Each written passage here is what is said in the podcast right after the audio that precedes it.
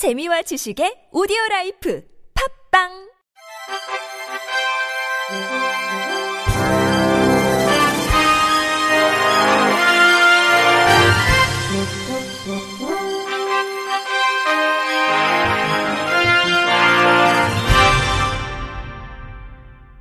청취자 여러분 안녕하십니까? 3월 넷째 주 주간 KBIC 뉴스입니다. 앞으로 지자체 공공시설을 이용할 경우 법으로 정해진 할인 혜택을 각종 서류 제출 없이도 간편하게 적용받을 수 있게 됩니다.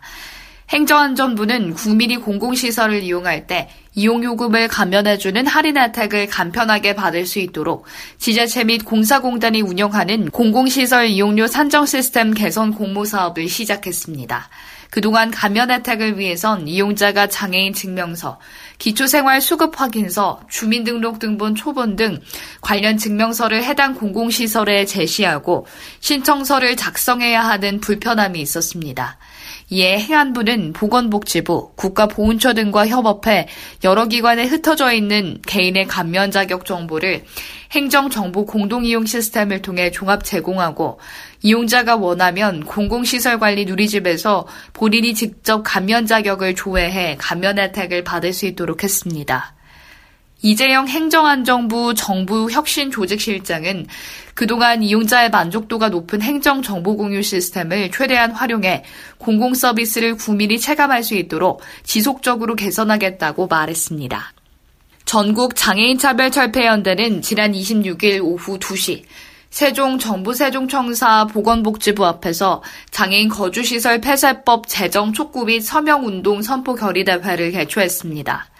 최근 사회복지법인 성심동원 산하의 성심재활원 안에서 생활 재활교사가 거주인간 폭행을 지시하고 이를 촬영하며 욕설과 조롱을 한 사건이 발생해 공분을 샀습니다. 장에게는 이 같은 장애인 거주시설 범죄가 발생할 때마다 거주시설 폐쇄를 강하게 요청했지만 번번이 받아들여지지 않았습니다. 전장현 박명의 상임 공동대표는 1842일간의 투쟁 끝에 정부와 탈시설 정책을 논의하는 민관 협의체를 만들었지만 탈시설 예산은 영원이라고 지적했습니다. 이어 거주시설에 있는 3만여 명의 장애인은 3, 40년이 돼도 지역사회에 나오기 힘들다면서 10년 이내 모든 중증장애인이 지역사회에 살아가는 세상을 쟁취하기 위해 투쟁할 것이라고 의지를 나타냈습니다. 한국장애인고용공단은 공단과 지자체 간 장애인 취업지원 통합전달체계 구축이 모두 완료돼 이달부터 주민센터를 방문한 구직 희망장애인은 손쉽게 공단 취업 서비스를 제공받을 수 있게 됐다고 밝혔습니다. 그동안 장애인은 공단 취업 서비스를 받으려면 공단에 직접 방문해야 하는 불편함이 있었고 주민센터에서는 직접 공단에 문의해야 하는 번거로움이 생겨 공단과 지자체 간 장애인 취업 지원의 협업에 한계가 있었습니다. 이번 조치로 주민센터에서는 사회보장 정보 시스템을 이용해 편리하게 공단으로 취업 서비스를 의뢰할 수 있게 됐습니다.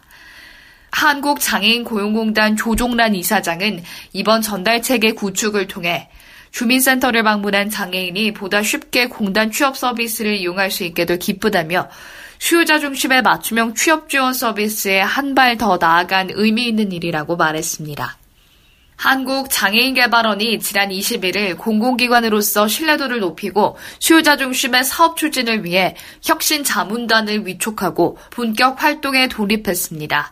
혁신자문단은 장애인 개발원의 혁신과 발전을 위해 전문적이고 실질적인 자문을 제공하는 기구로 조직, 사업, 복지정책 분야 외부 전문가 9명으로 구성됐습니다.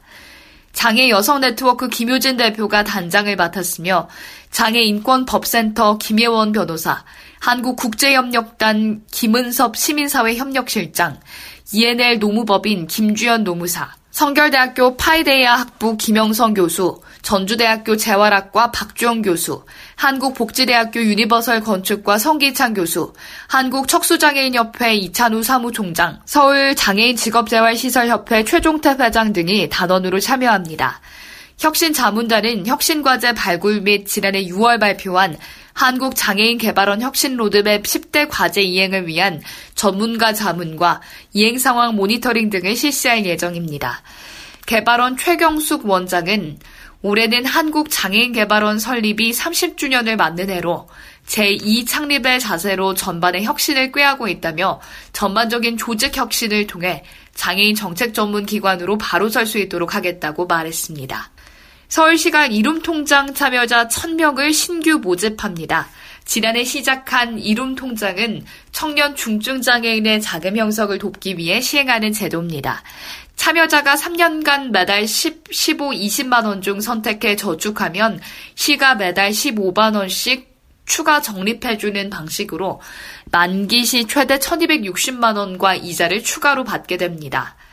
신청 자격은 가구원의 합산 소득 인정액이 기준 중위소득 100% 이하인 서울시 거주 만 15에서 34세 이하 청년 중증장애인입니다. 신청은 다음 달 1일부터 26일까지 주소지 동주민센터를 직접 방문해 접수하면 됩니다. 최종 참가자 발표는 7월 말이며 합격자는 8월 초 약정식과 함께 저축을 시작할 수 있습니다. 농협이 장애인 의무 고용 비율 3.1% 달성을 위해 장애인 384명을 특별 채용을 실시합니다. 이를 위해 농협중앙회 등 범농협 6대 법인은 도서관 관리와 스마트팜 운영, 콜센터 상담 등 장애인 적합 직무를 개발했습니다.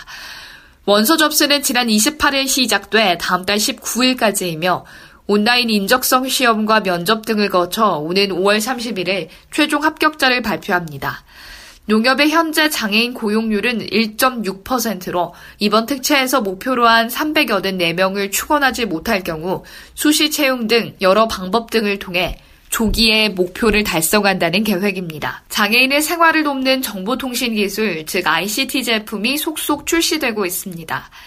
청각장애인 택시기사를 위한 전용 호출 애플리케이션과 지체장애인 승객의 이동을 돕는 AI 스피커가 다양하게 활용되고 있는데요. 장애인의 손과 귀가 되는 따뜻한 기술을 YTN 이하린 기자가 취재했습니다. 바쁜 출근길. 호출 앱으로 콜택시를 부르자 근처에서 대기하고 있던 조금 특별한 택시가 도착합니다. 안녕하십니까? 청각장애인 기사님이 운행하는 택시입니다. 지난해부터 스타트업 기업이 서비스를 시작한 이른바 고요한 택시에 청각장애인 기사를 위한 전용 호출 애플리케이션을 적용한 겁니다. 운전 중에도 콜을 놓치지 않도록 깜빡이 알림을 화면에 추가했는데 시선이 분산되는 걸 막기 위해 운전대 위 콜잡이 버튼도 부착했습니다. 고객의 음성을 텍스트로 전환하는 메시징 기능으로 기사와 고객이 서로 특이사항을 전달할 수 있습니다. 인터뷰 이대호 청각장애 택시 기사 수어 통역. 저희가 물론 들리지 않긴 하지만 운전을 할 땐 시각적인 것들이 보통 성인에 비해서 굉장히 또 발달되어 있습니다. 그렇기 때문에 충분히 안전하게 운행을 하실 수 있다고 생각이 듭니다. 현재 서울과 남양주, 경주에 12명의 청각장애 택시기사를 채용한 고요한 택시는 연말까지 100여 명을 더 채용할 계획입니다.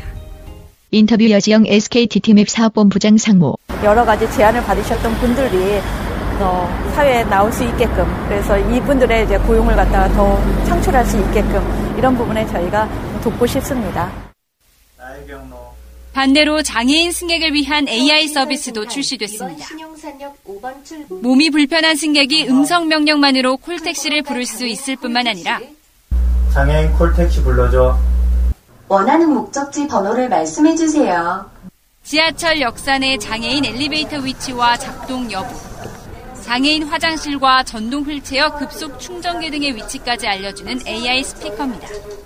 인터뷰 이원준 경기도 부천시. 손을 사용 못하다 보니까 입으로 이렇게 계속 터치펜을 조작을 하다 보면 그게 되게 불편했었는데 지금은 그냥 음성만으로 택시를 부를 수 있으니까 그게 정말 편리한 것 같아요.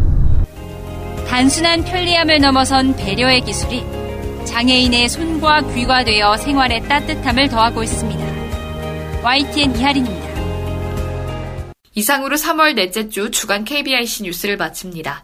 지금까지 제작의 이창훈, 진행의 유정진이었습니다. 고맙습니다. KBIC.